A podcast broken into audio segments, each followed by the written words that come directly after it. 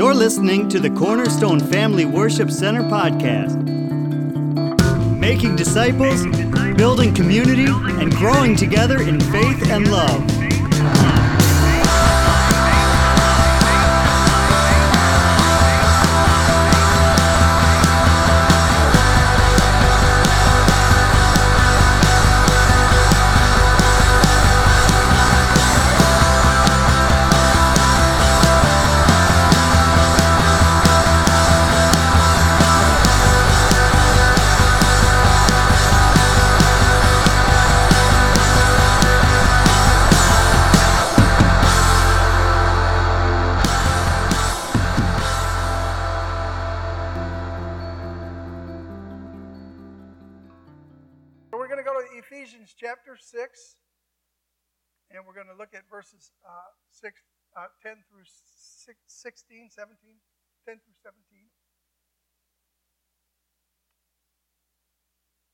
Let's pray.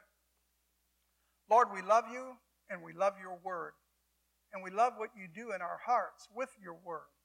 You convict us, you challenge us, you comfort us, you lead us on to places where we could not even imagine going but for the grace of God and the mercy of God upon our lives. Now, with that word this morning, we ask you to just impart it into our hearts. Help us to get it deep down within us, that we might live according to the word thereof. In Jesus' name, amen. Amen. so, Paul starting out there uh, in the uh, 10th verse, it says, Finally, my brethren, be strong in the Lord and in the power of his might. So when he says finally, we got to realize that uh, this is a letter written to the church. It's not, it wasn't laid out in chapters and verses. It was simply a letter that the Apostle Paul wrote to the church at Ephesus. And, uh, you know, when he says finally, he's, he's getting ready to wrap up his letter. He's coming to the conclusion of his letter. And he says, finally, my brethren. So here are uh, some of my final thoughts, in other words, if he was writing in our vernacular today. Here are some of my final thoughts. Uh, uh, in light of all that I've said up until this point, now there's six chapters in, in, the, uh, in the book of Ephesians, but there are, there are many, many things in those six chapters that Paul brings out about who we are, what we do, uh, and what the church is, and everything like that. So he's saying, in light of everything I've said up until this point, uh, that we have been redeemed, uh, we have obtained an inheritance of God. We have been saved by grace. We have been quickened and made alive. We have been seated with Christ in heavenly places. Those are just some of the things that Paul brings out in this letter. And he says, Now, in light of these things, finally, my brethren, listen to what I have to say now, going forward. Be strong in the Lord and in the power of his might. So be strong. This calls for action. The word be there is calling for action, calling for something to do. It's calling for us to be strong. Be strong. Be strengthened, he's saying. Uh, bodybuilders don't just sit around and wish that they could get all of these muscles upon muscles upon muscles. You know, that doesn't happen by just sitting on the couch eating potato chips. That happens by going to the gym. And they work out, and they work out, and they work out to strengthen their bodies. And it's no wonder that they can pull a, a, a truck, a diesel, a diesel tractor with a tra- chain because they have such strength. Amen. So bodybuilders don't just get muscles by sitting around. Uh, so neither do we neither are we going to be strengthened without doing these things that Paul is saying. So he says, Be steadfast, always abounding in the work of the Lord, uh, Paul says in another place. Be steadfast, be strong. So uh, we are to be strong, but he says we are to be strong in the Lord and in the power of his might. Aren't you glad that you don't have to just go on the power of your own might, how far would you get? Spiritually, physically, or anything else in this world? We wouldn't get very far. As a matter of fact, we didn't get very far until we came to that point in time where we gave our life to Jesus. Uh, many times people are just spinning their wheels, going around and around and around in circles, not even having any purpose in life, not even know what to do. They just go to work on Monday, thank God for Friday, get up and go to work again on Monday. You know, and uh, that that whole just cycle it, with no purpose to that. Now, you and I as Christians, we go to work on Monday, we get paid on Friday, we go to church on Sunday, we do other things in the kingdom of God, but the things that we do, we have found purpose for in Christ. Amen. So he says, Be strong in the Lord and in the power of his might, not in your own strength, not by your intelligence. Oh my, I'm glad I don't have to uh, lean upon my own intelligence. But you know what? God has put wisdom into my mouth at times that it, when it came out, I went, Whoa, who's that? Did I say that? You know? And uh, you, you know the same thing. Those of you who walk with the Lord, the Spirit of the Lord will come upon you, and you'll find exact the exact word to say at the exact time to the person that you're ministering to, and you'll impart life unto them. You know why? Because, because out of your belly is flowing rivers. Amen. A deep well of life is abiding inside of you. So you're not leaning on your own strength, you're not leaning on your own intelligence. It's not by our power, it's by His power, not by spirit. My, by my spirit, says the Lord, not by power or anything else of ours, but by His Spirit. Amen. Uh, not your physical body either. Amen. We don't get things done by our physical body because, as Paul is going to show us as we go along here, we're not in a physical war. So just a little peanut guy can take on a giant. When God is on him, when God is in him, when God surrounds him, when he is moving by the strength and the power of the Lord. So Paul says, finally, my brethren, be strong. Get yourself strong in the Lord. Amen. And in the power of his might. Amen.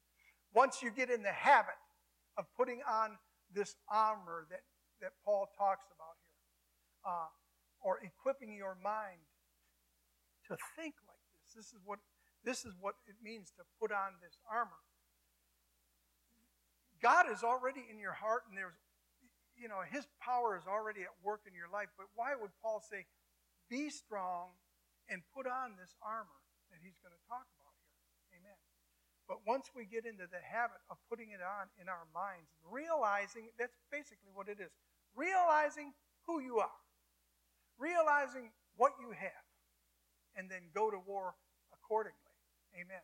Uh, once you do that, you really won't have to exert much energy in the battle at all. You know, a lot of the battles that we fight, we're still fighting in the flesh.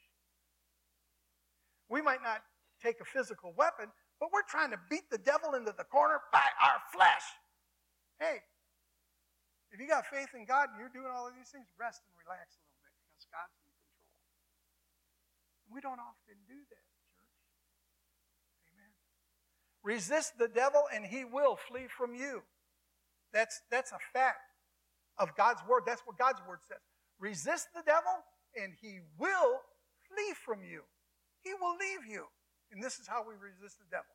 You devil, I resist you in Jesus' name. I resist you in Jesus' name. I resist you in Jesus' name. I plead the blood over you. And we go, we go crazy doing that stuff. And then we turn around and go. Has he left? Has he left? And, and we keep picking it up. Pick it up again. I don't think the devil's really scared of us doing all that stuff. I think he's scared of us when he sees it on our face that we're, we're relaxed we're resting in the Lord. We've sent him on his way. We have rebuked him. We have pleaded the blood of Jesus upon him. We have done all of those things. That's good. We need to do that. Amen. Then we need to rest and know that God's taking care of that. Because that's where faith comes in. When we actually believe he's gone. See, I don't have to turn around and look to see if he's gone if I have faith. I'm moving forward. Amen. Think about this church. I want to build you up today. Because I want to see all of us be what Paul says here. Be strong in the Lord and in the power of his The Lord will fight for you. The battle is the Lord's. Amen? Quit picking it up over and over and over again. Quit doing that. Verse 11 says, Put on the whole armor of God that you may be able to stand against the wiles of the devil. Put on the whole armor of God. Do not go into battle ever half dressed. Would not be wise. Put on the whole armor of God. Clothe yourself with God's armor. Again, it's, it's a matter of the mind. It's a matter of getting dressed in this way mentally to, to face your obstacles in life, your uh, mountains in life, all of those things that Jesus said you can cast down and cast into the sea, all of those things that He promised that you can overcome. You need to equip your mind to believe that you can. There's where the battle is. Our strongest, our, our toughest battle is right there, folks. My battle. My battle is not so much with the devil. He's a whooped foe. My battle is more with this guy between my ears. Get my mind to think right. And that's it is a battle. Anybody here believe it is a battle? It's it's a battle, man. It's a daily battle. That's why Paul's saying, put this on daily. Put this on daily. You need to think like this. Uh, clothe yourself uh, with the armor of God. Just like David did. Just like David did. He rejected Saul's armor. Saul's armor was a physical kind of an armor that a warrior of that day would put on. And Saul was a big guy, and the armor was big. And he says, Here, you're going to go out and fight that giant? Because nobody else in Israel even would stand up against this uh, mocker who was mocking the God of Israel. And David was touched in his heart. You know why? Because he was a worshiper of God. He loved God. He didn't like to hear God's name blasphemed and made fun of. He says, Who among us is going to go out there? Nobody here and all this big army that can go? I'll go. And so he steps up, and right away Saul says, Oh, you're going to go fight that guy. He's even bigger than me. Tall, Saul was a tall man. But the giant, Goliath, was even bigger than that. And so he says, You better, you better put my armor on if you're going out there. David put that armor on and clankety, clank, clank, clank all over his body. I can't fight in this stuff. That was the armor of man. That was the physical stuff. You know what David had when he went out there? He was fully clothed with the armor of God. Wasn't worried at all what Goliath was going to do to him. He said, I'm going to take your head off today, and I'm going to have victory over you in the name of my Lord. And by faith, he went out.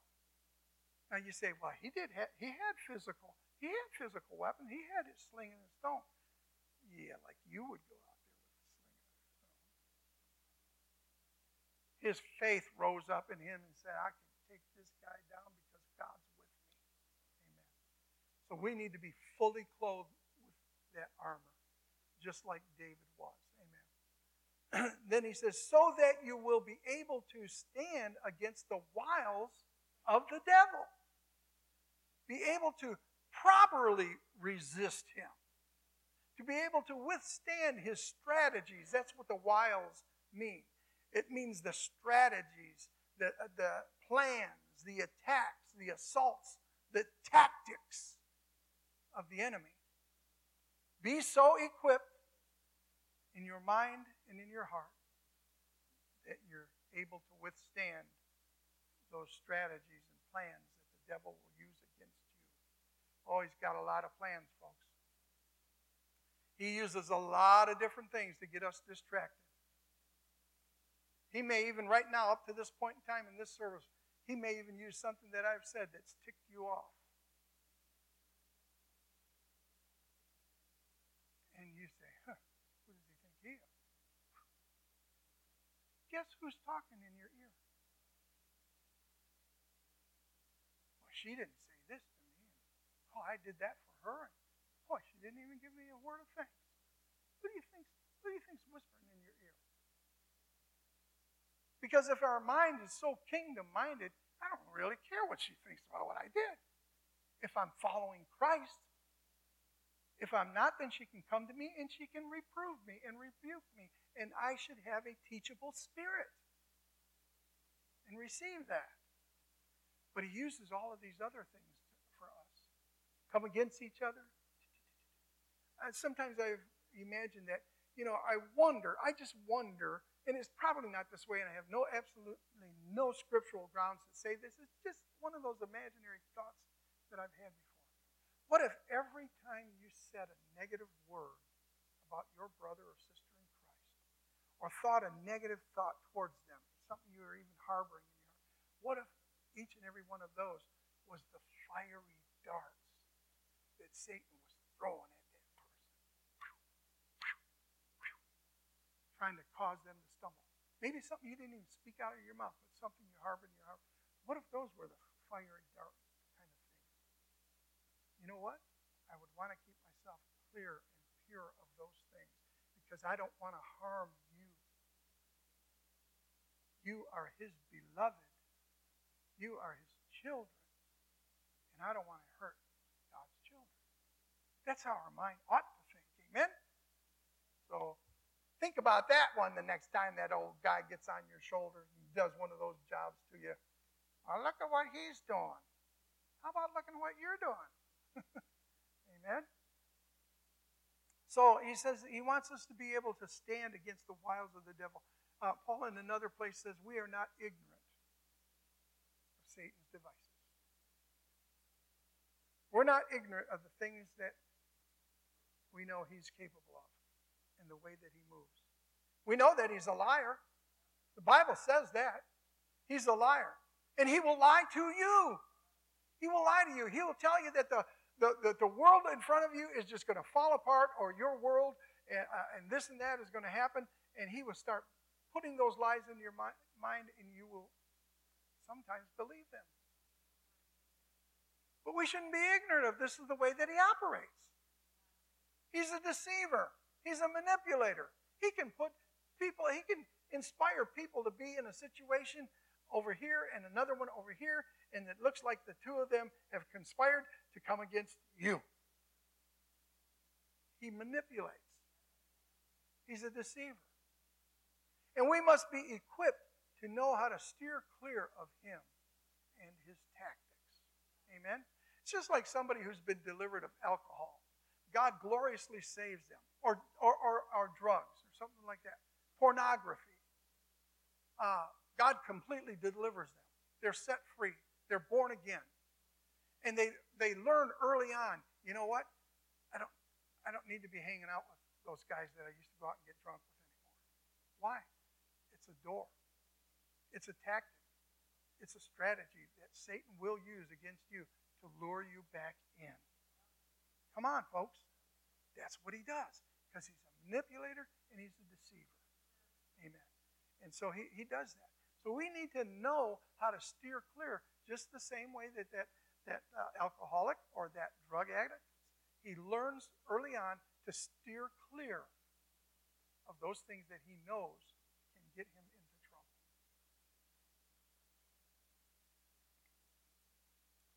Verse 12 For we wrestle not against flesh and blood, but against principalities, against powers, and against the rulers of the darkness of this world against spiritual wickedness in high places. Our battle, church, almost every time is spiritual. I'm just qualifying a little bit here by saying almost. Almost every battle that you and I will ever face in this world as a spiritual underpinning, a spiritual undergirding of that of that battle. like two boxers boxing in a, in a ring.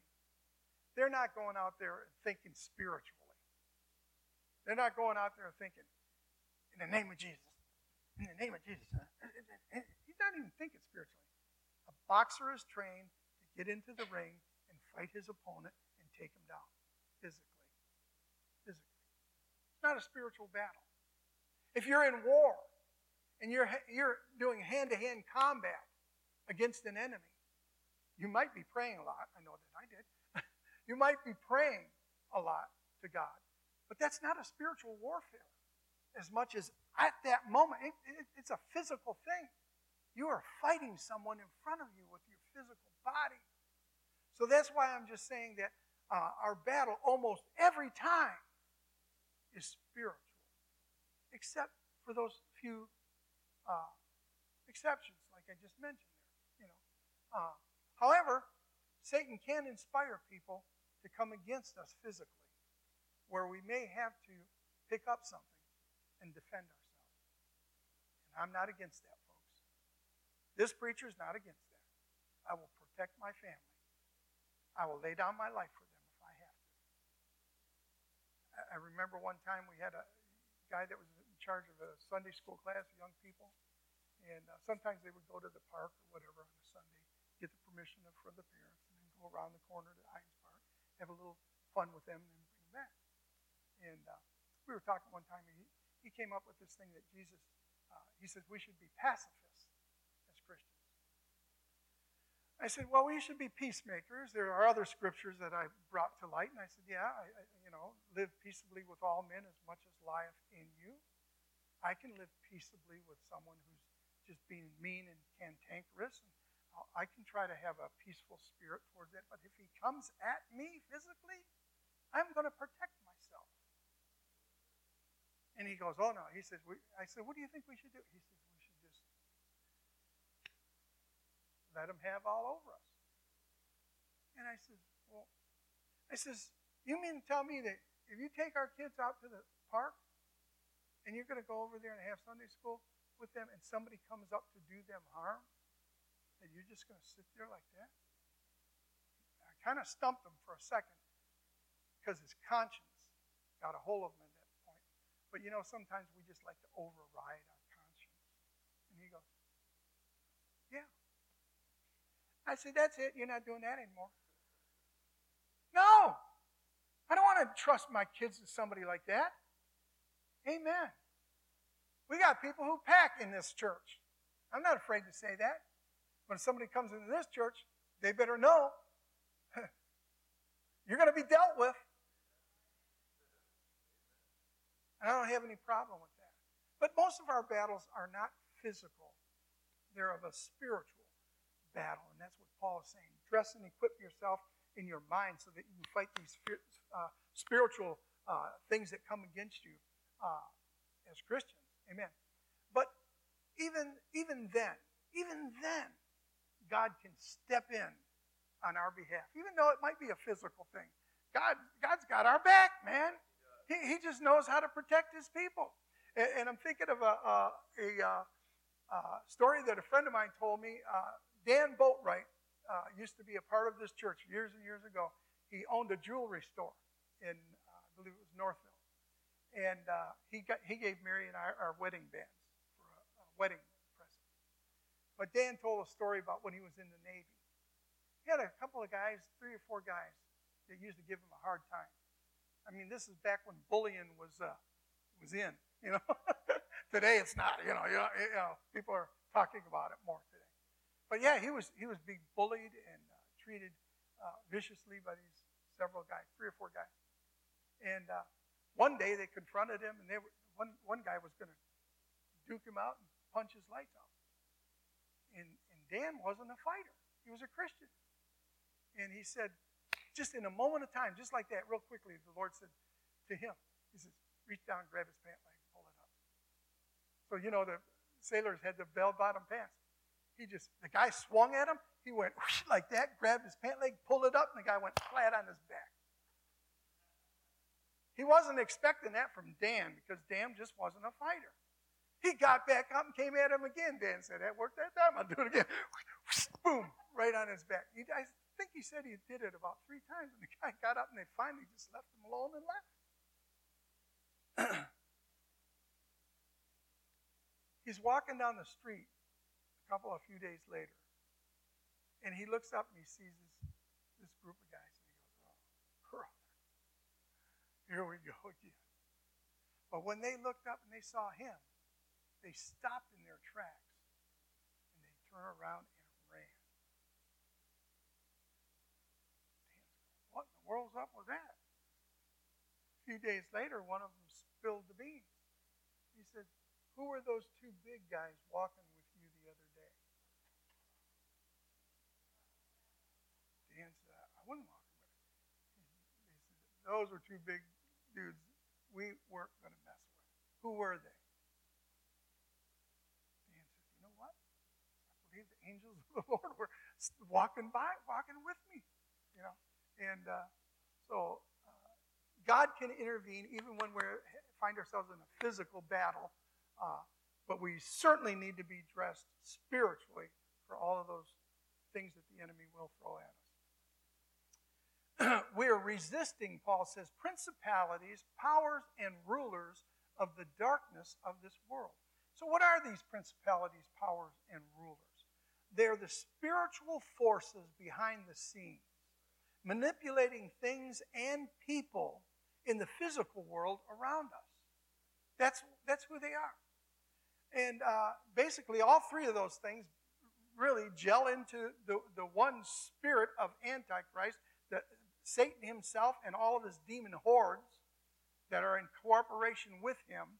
That's what these principalities, these powers, and these rulers of the darkness are.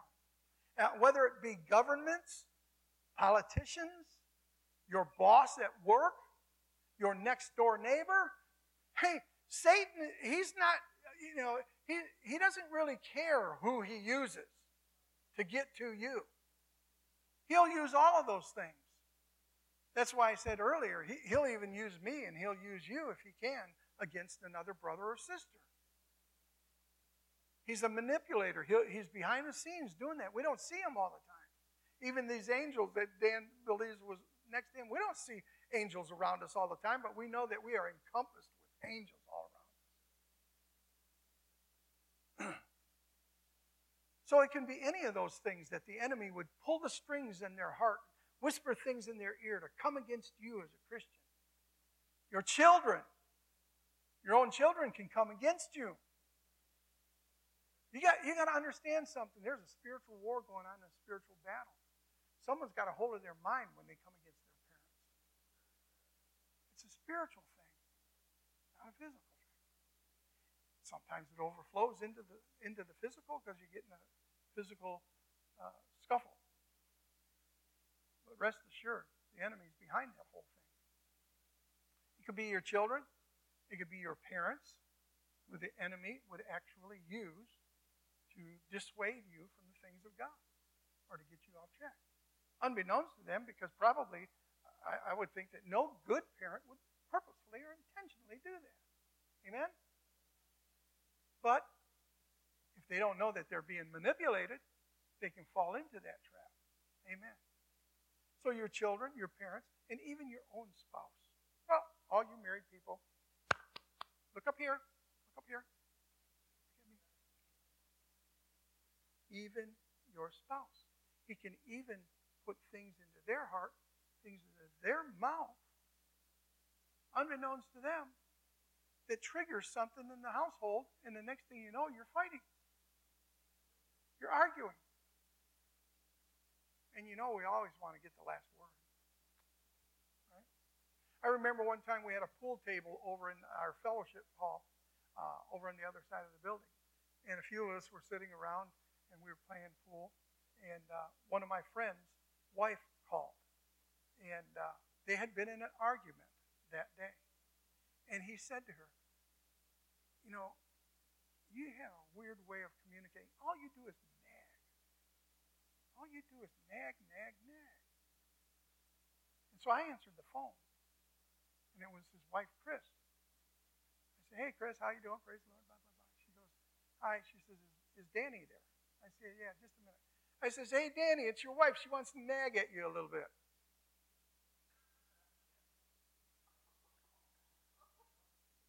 That was not an anointed word.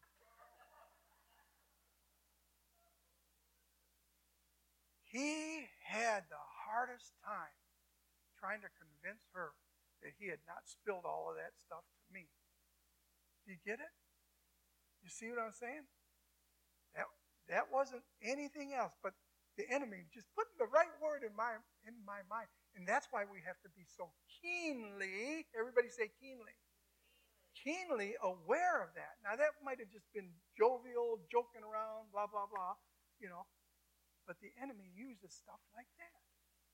Amen. True story. that was the true story. Uh, so Paul reiterates what he said in verse 11.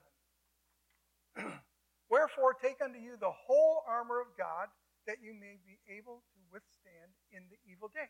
So, just in a couple of short verses. Now, again, this is not verses laid out, it was a letter written.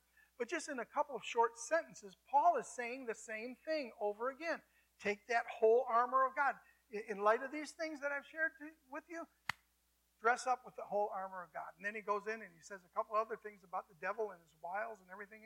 He says, in light of these things, take on the whole armor of God. I say again, I repeat, take on the whole armor of God. You know? so that you may be able to stand in the evil day. To stand in the evil day. What does that mean, the evil day? That is the day or the moment in time when Satan actually attacks you. Be dressed and be equipped for that moment for that evil day. And sometimes people think, oh, the evil day being when Jesus comes. But there are a whole lot of Christians who have lived and died in the last 2,000 some years uh, that did not see the evil day in that sense. But I'm sure they saw plenty of evil days in their time. So be equipped for, the, for that evil day.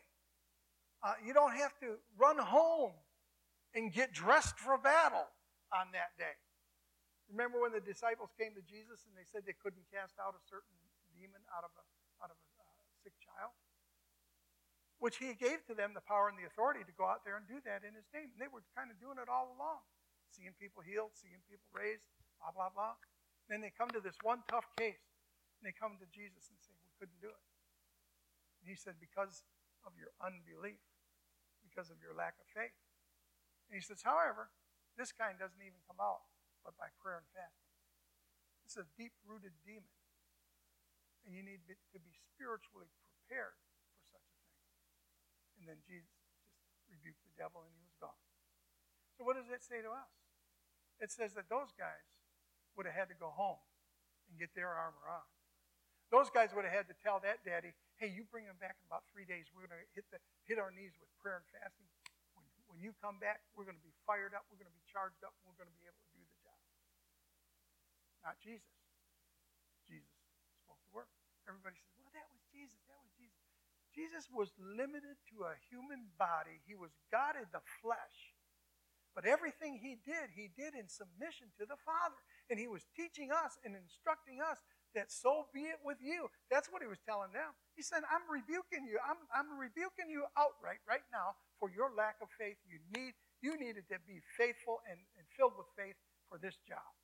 And you need to do that through fasting and prayer. Amen.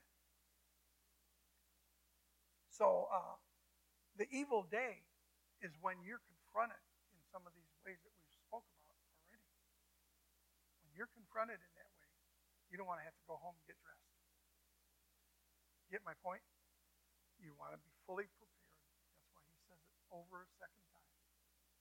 Have the full armor of God on you and then he says, and having done all to stand. And then the next verse says, stand therefore. And that, those, that phrase should really be put together and not busted up like it is. Because it's actually a military term. Something that those people in that day and age would have known and understand as a military term. Having done all to stand, stand therefore. And what the phrase means is having done all to conquer your enemy in one way, Make sure that you're ready for his next attack. You can't just sit back and relax and say, oh, that's over. I'll, I'll never be tempted in that way again. No, no, no. Don't, don't even think that for a minute because he'll come at you again. And if he can't have a victory in your life over that thing because you've really conquered it, he'll come up with another thing. That's his subtlety. That's the way he moves. That's the way he does things. So stand again, ready to, ready to do battle.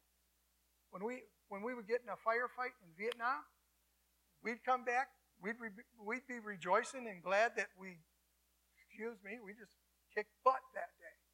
We came back to our night position, and we didn't just pull the tracks all in, in uh, helter skelter kind of way and park them. No, first thing that we did when we came back to set up a night defensive position was to put all of the tracks in a circle facing out into the jungle. Why? Because we're ready for the next attack. That's how combat is. so when you've when you've done everything you know to do to stand, stand again, ready for the next attack. Uh, when you've done all that you have needed to do to conquer the enemy, in one area or in one battle, stand ready to do battle again. I don't know how many of you this morning are just feeling victorious in Jesus. I mean, you're feeling the victory of God today. You're feeling the joy of the Lord today and the goodness of God all over you today. Enjoy it. But be ready for tomorrow. Because tomorrow can slap you upside the head so much that if you're not wearing this kind of armor, it'll set you back. I don't think that we ought to leave here fearful of that. God's got our back.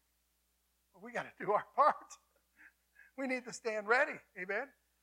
Be ready for his next onslaught, his next assault, his next attack, his next offensive, uh, his next aggravation, his next storm that he's brewing up for you and manipulating things to come against you his next bombardment of spiritual forces. Be ready for that. Amen. Having your loins girt about with truth. Your loins represent your core of your body, and that was the first thing that a warrior back then in Paul's time would dress himself up with. And it was a girdle, it was called a girdle, but it was like a belt around his midsection. You know, if your core is not strong, you're not very strong in anything else in your body. I, anybody ever have back problems, lower back problems? Mm-hmm. You know what I'm talking about. You, everything else just doesn't operate very well. Amen? So they would put that on. But another thing that it was good for was to tuck in their looser garments when, when battle came, uh, came up and they were in battle. Because, you know, you've seen the old Roman soldiers. I think he, he had one up there for you today. You know, they got kind of skirts, you know, that they wore around. They tucked them into that belt. So he said, have that in your midsection. Have that the first part of your armor. Truth. Truth. Speak the truth in love. The scripture teaches us that. Speak the truth in love. You're never going to be wrong when you speak the truth. You may be you may be confronted. You may uh, have somebody come against you because you speak the truth. But speaking the truth is never wrong. Jesus said, I am the way, the truth, and the life. Amen? So we've now received the truth of God in our hearts and our lives, and we need to uh, be led by His truth. Always be truthful. Always be truthful. Because all of us are tempted. All of us are tempted to not be real truthful. Be truthful. First and foremost, be truthful with yourself. Be truthful before God with yourself. Amen. And then be truthful with God. Don't try to buffalo God. Don't try to justify your actions before God. Come before Him real and humble. Amen. And then finally, speak the truth to other people. When you're talking to other people, speak the truth. Husbands and wives, when you're talking to each other, speak the truth. And then having on the breastplate of righteousness. The breastplate is uh, that thing that uh, uh, will resist the enemy coming against you to try to get to your uh, vital organs, your heart, your, your kidneys, your lungs, and to, and to thrust you through.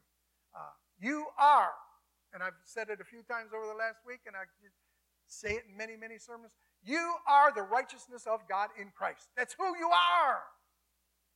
The devil can't change that. That's who you are. Therefore, God would have us to be an expression of his righteousness in the world. So we live out a life of righteousness because we are the righteousness of God in Christ Jesus. And verse 15, have your feet shod with the preparation of the gospel of peace. Paul said in Romans chapter 15, he was quoting Old Testament scripture, how beautiful are the feet of them that preach the gospel of peace and bring glad tidings of good things. I know you got your shoes on right, right now, but kind of look down at your feet. Are those feet carrying you to places, taking the gospel of Jesus Christ to those you meet in the world? That's what we ought to be doing, because that's what Paul said. Have your feet shod. Have your feet shod and prepared with the preparation of the gospel of peace. Be a ready witness, church. Be a ready witness. An evangelist of good news to people. The Apostle Peter said, But sanctify the Lord God in your hearts and be ready always to give an answer to every man that asks you a reason of the hope that is in you with meekness and in fear. With meekness and fear. Amen. Verse 16, above all, taking the shield of faith wherewith you, may, you shall be able to quench all the fiery darts of the wicked. Man, we need the shield of faith. That's why I say this is a spiritual battle. We fight with spiritual tools and weaponry.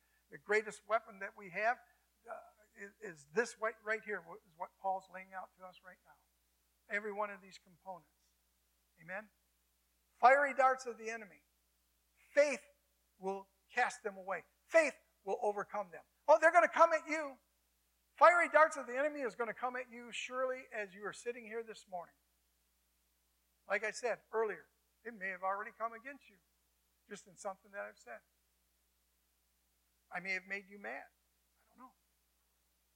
I like what my dad always used to say make, make them mad, make them glad, make them know you've been there.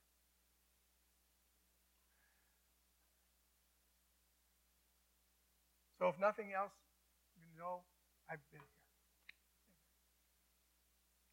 Have as your shield faith, so that everything that the enemy hurls at your at you will not penetrate you. You can feel them coming against you, but you can say, uh-uh, you're not having a place in this heart. You're not having a place in this mind. I resist you. I'm not having anything to do with you. And then you go about your business. Don't look over your shoulder, see if he's left. Faith. Faith. It's our faith that overcomes these things. It is not your shout at the devil. It is not, it is not quoting the word even to the devil. You can, you can, you can shout until you're blue in the face at the devil. And even in Jesus' name. What's going to make him flee from you is when you believe it. When you believe what's coming out of your mouth. When you believe what you're saying to Him. And when you believe what you're saying to Him, you turn and rest in the Lord. You're no longer uptight over the battle. Why? Because the battle is the Lord's. How do you know? He told me in His Word. Did you use His Word against the devil? I used His Word against the devil. He must flee from me.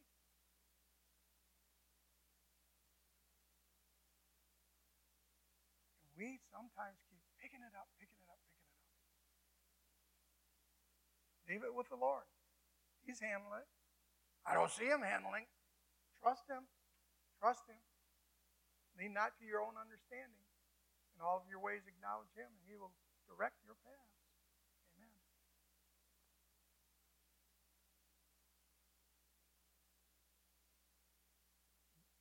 These are the fierce and ferocious missiles that come your way from the enemy. I'm not saying they're easy to overcome. I'm not saying all of this that I'm telling you right now is easy to do because I know plenty of times in my life it's just not been real easy for me to do. But I know it's the right thing to do because that's what God's Word says. And all I got to do is line my mouth up, line my life up, line my eyes up, line my ears up, with what God said. It's funny that we'll claim certain promises of the Lord and we'll, we'll stand on this one and stand on that one and we'll say, The Lord said it, I believe it, and that settles it for me. That's been around in the church for a long, long time. I don't know who even originated it. But God said it, I believe it, and that settles it for me. That's exactly the way that we ought to deal with the devil.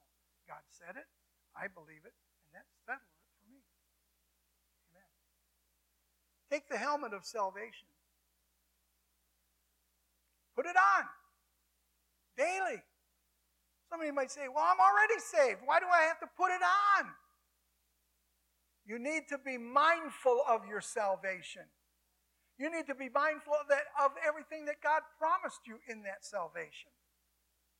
You need to let the very thought of that salvation cover your mind and your thinking. When you're saved and you know that you are, you can walk with your chin up and a smile on your face. Amen. And then he says, Take the sword of the Spirit, which is the Word of God.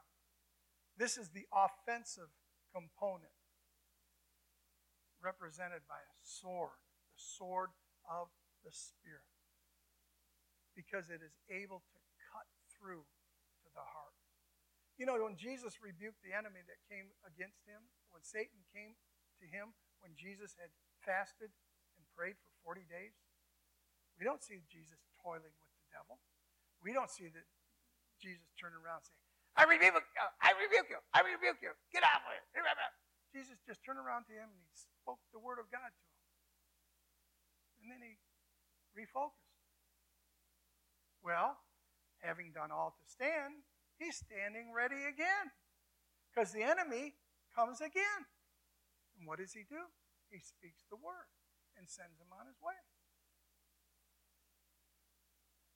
Not just resting, relaxing, but always ready. Always ready for him when he comes around. Comes the third time, Jesus just spoke the word. Amen.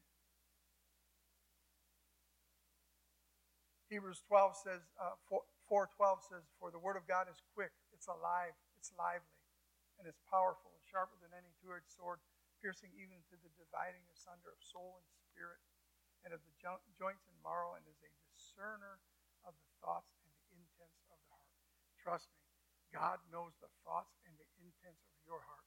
And when His word comes in, it will pierce like a knife through to those places where it needs to do its job. Guess what? He also knows the heart and the mind of Satan himself. And he knows the intents of that guy. So when God's word comes and pierces him, he's got to flee. He's got to flee. Amen. The last one here, I don't know if uh, we put it up on the screen or not, but he goes on in the 18th verse and says, praying always with all prayer Man, what a tool we have, church. What a powerful, powerful tool you and I have to be able to come to the presence of an Almighty God who our minds cannot even conceive. Do you get that? I was praying that this morning, and it's just, again, I'm just, I'm not doubtful about this at all. I'm full of faith when I believe this, but then I, and I think in our, in our human brains, in our natural minds, everything of this world tells us that it, everything had to come from something. Every tree had to come from a seed. Every human being had to come from a pregnancy. Everything that we see. And so the atheists choose to believe a couple of little non living things became a cell, and then boom, Big Bang Theory, whatever. It all just happened simultaneously. Now, we believe in a God who always was. That's why I say it's incomprehensible for, for these brains to get it.